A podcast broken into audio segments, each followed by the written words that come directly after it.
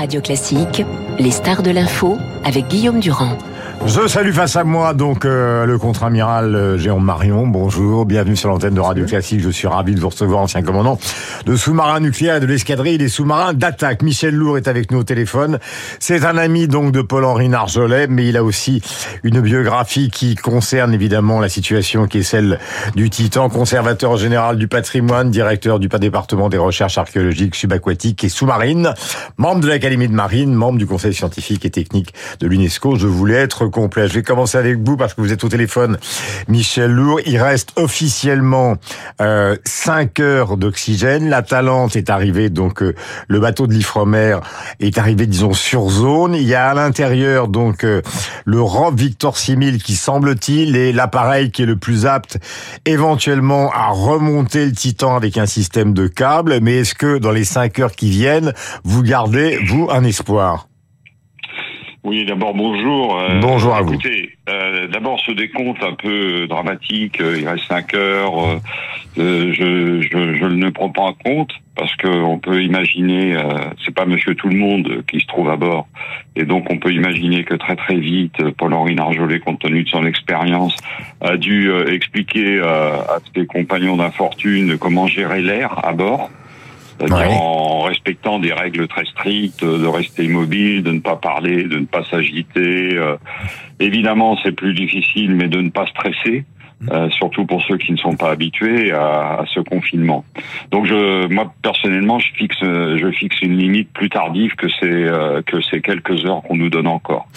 Euh, les, effectivement, donc euh, Ifremer est arrivé sur place. Euh, le Victor 6000 est une machine assez extraordinaire. D'abord, il est capable de descendre à 6000 mètres et d'y œuvrer tranquillement.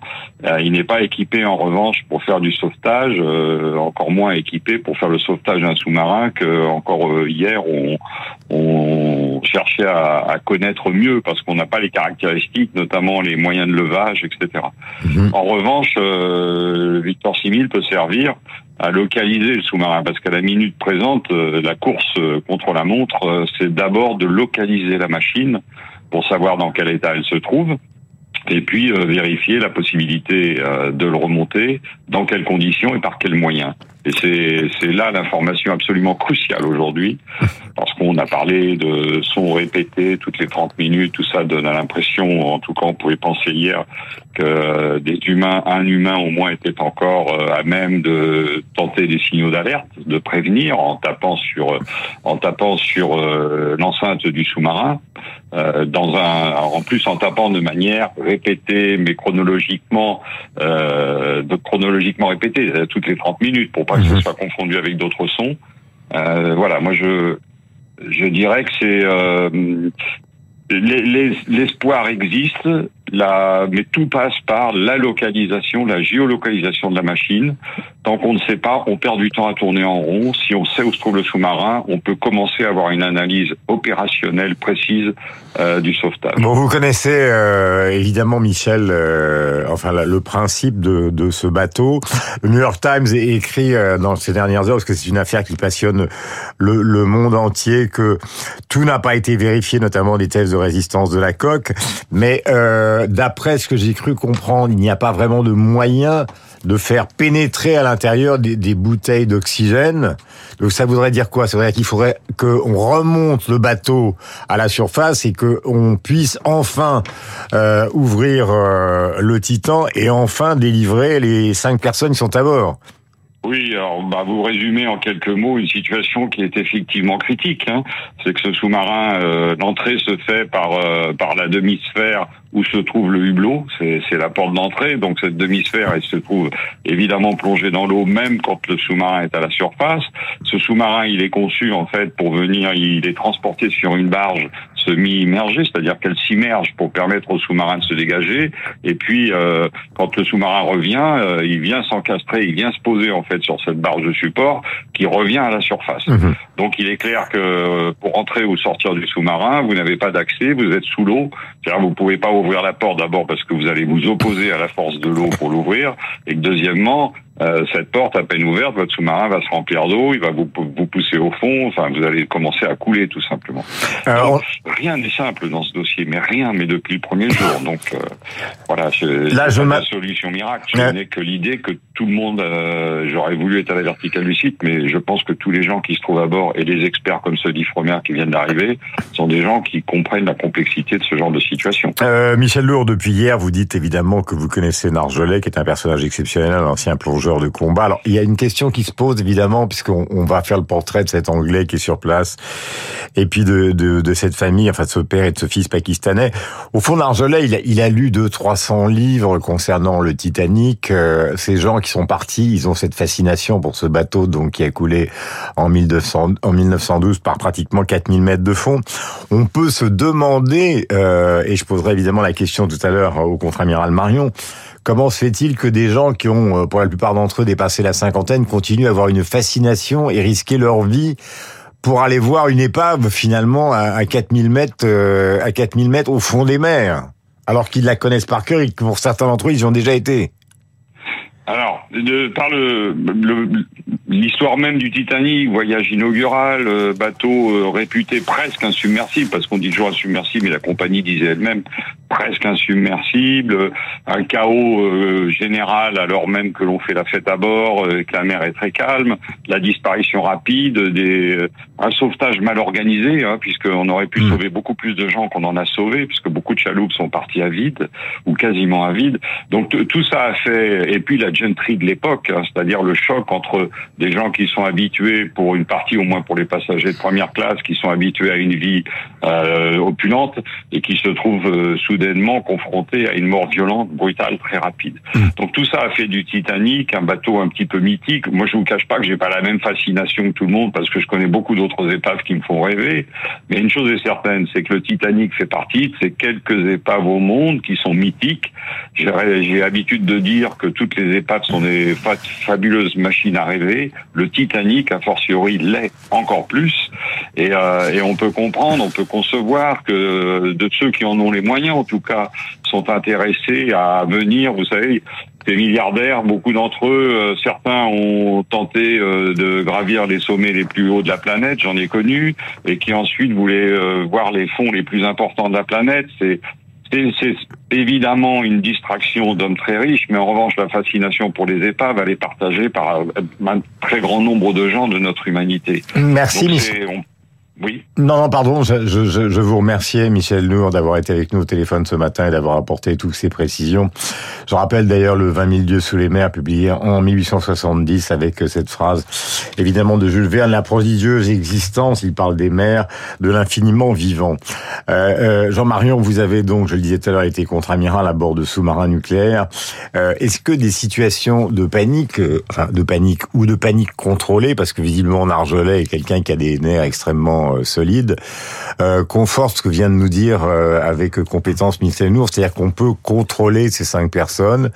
alors, je sais pas si on va leur donner des bêta-bloquants pour éviter que le cœur s'emballe, mais est-ce qu'il y a la capacité justement disons du chef, parce que c'est un peu lui le chef, le pilote, de ramener les gens à une activité minimale, à une respiration minimale, et donc à multiplier les chances de survie?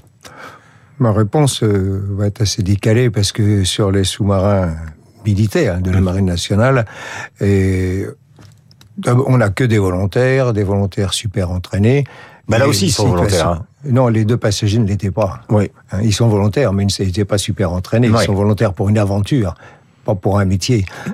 Et euh, donc les cas de panique, je vous le disais tout à l'heure en aparté, j'en ai connu qu'un, c'était un très jeune marin qui ne paniquait que dans son sommeil parce que à ce moment-là, ses nerfs lâchaient. Bon, Il a été débarqué très très rapidement parce qu'il avait tendance à semer la panique autour de lui. Nous n'avons à bord aucun euh, moyen, euh, piqûre ou autre, pour euh, bloquer les cas de panique. D'abord parce qu'ils sont extraordinairement rares. Et d'autre Ce qui est déjà assez miraculeux pour ceux qui vous écoutent ce matin, parce qu'on peut imaginer que des gens qui sont même super entraînés, à partir du moment où on les confronte à un grand danger, dans une situation par exemple ou de guerre, ou de perdition, ou de panne mécanique, quelque chose de plus profond que leur entraînement les amène tout d'un coup à changer de nature. Oui, ça, ça pourrait arriver, mais euh, ce que j'ai remarqué dans les situations tendues, qui mhm. n'étaient pas des situations désespérées, grâce à Dieu, dans les situations tendues, chacun reste encore plus que d'habitude concentré sur ce qu'il doit faire lui-même, mhm. parce que les tâches sont extrêmement précises, chacun a un rôle précis qu'il essaie de remplir le mieux possible pour éviter qu'une situation difficile se transforme en situation catastrophique. Mhm. C'est donc l'immense différence entre le professionnel et le passager. Mais contrairement, est-ce que euh, justement la personnalité du chef ou de celui qui domine dans ces cas-là est fondamentale Elle est absolument fondamentale. Si, euh, si par exemple. Si l'équipage, par exemple, a l'impression que le chef commence à douter, commence à avoir peur, ne sait plus exactement quel ordre donner, si sa voix devient un peu fébrile, hmm. effectivement, à ce moment-là, je ne sais pas comment ça pourrait Mhm. Comment ça pourrait dériver Est-ce que vous apportez euh, crédibilité justement à, à, ces sons qui ont été repérés? Euh, Là, je, je, les imite hein, toutes les 30 minutes avec une grande régularité.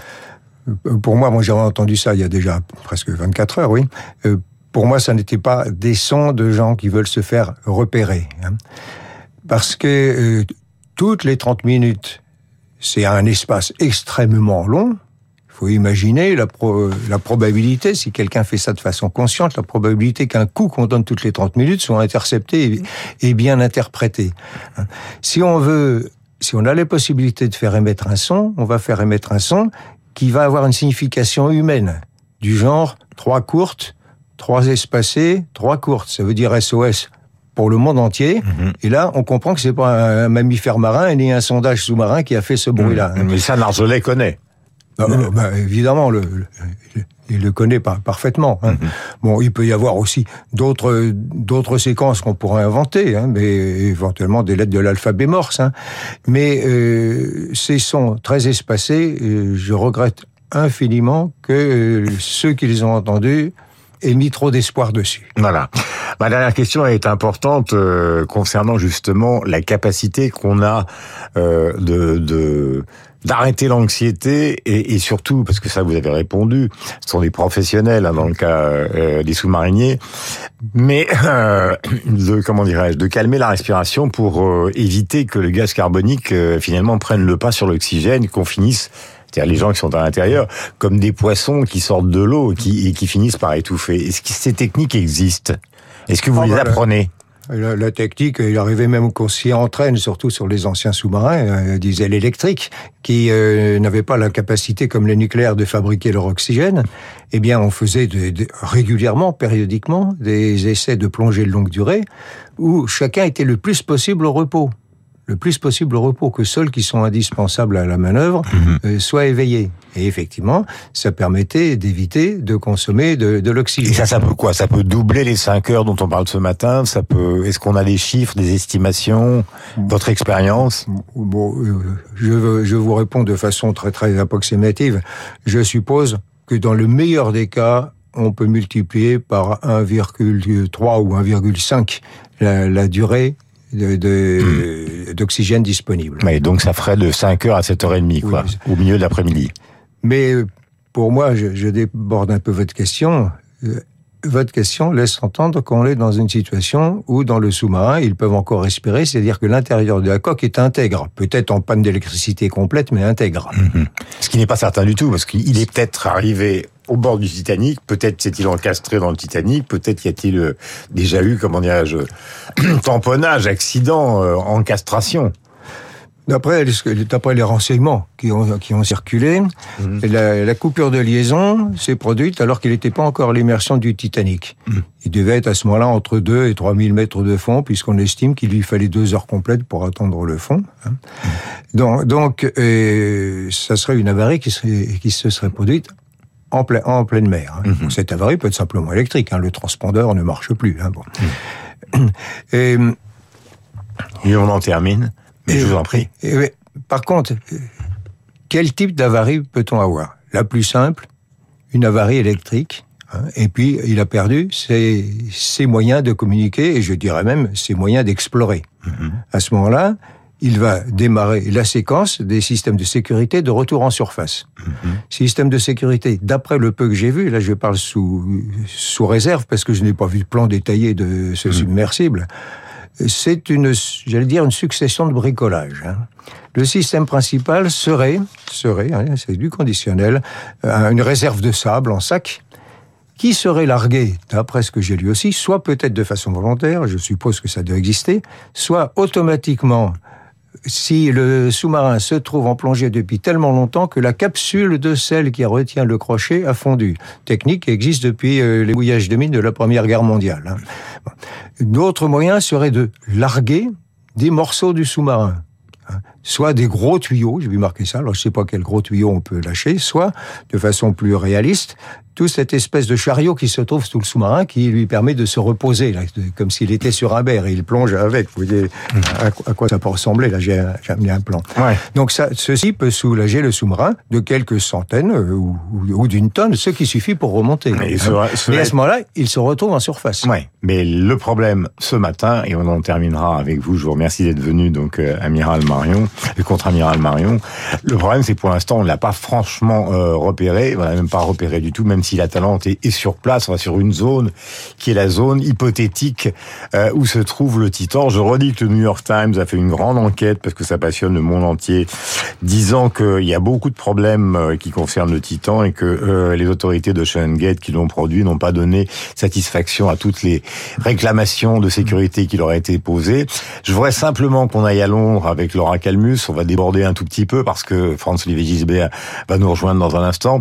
Parce qu'il y a en dehors de, de il y a des personnages assez étonnants à l'intérieur, notamment un milliardaire explorateur passionné britannique qui s'appelle Amish Harding, et puis donc deux pakistano-britanniques qui eux aussi sont des gens très fortunés. Laura Calmus est à Londres et vous donne quelques indications précieuses sur leur portrait. Ami Chardine avait hâte de monter à bord du submersible. La veille de son départ, il poste des photos sur son compte Instagram expliquant qu'il était fier de rejoindre cette mission. Car cet homme d'affaires de 58 ans qui a une entreprise de jet privé est un explorateur passionné. Il a d'ailleurs gagné plusieurs records au Guinness. Il a même déjà plongé dans la partie la plus profonde de l'océan connue à ce jour. Pour cette mission, Ami Chardine a payé aux alentours de 230 000 euros, tout comme Shazada Daoud, un homme d'affaires très respecté au Pakistan qui investit dans de nombreux secteurs d'activité dont l'agriculture et l'énergie. Shahzada Daoud habite dans le sud-ouest de Londres à Surbiton avec sa femme, sa fille et son fils Suleiman, un étudiant passionné de science-fiction âgé de 19 ans, lui aussi à bord du submersible. Leur famille est évidemment très inquiète. Dans un communiqué, elle a demandé à tout le monde de prier pour leur sécurité. Merci mille fois. 8h34, nous avons rendez-vous donc avec David Aïker et avec Charles. Charles, le rappel des titres.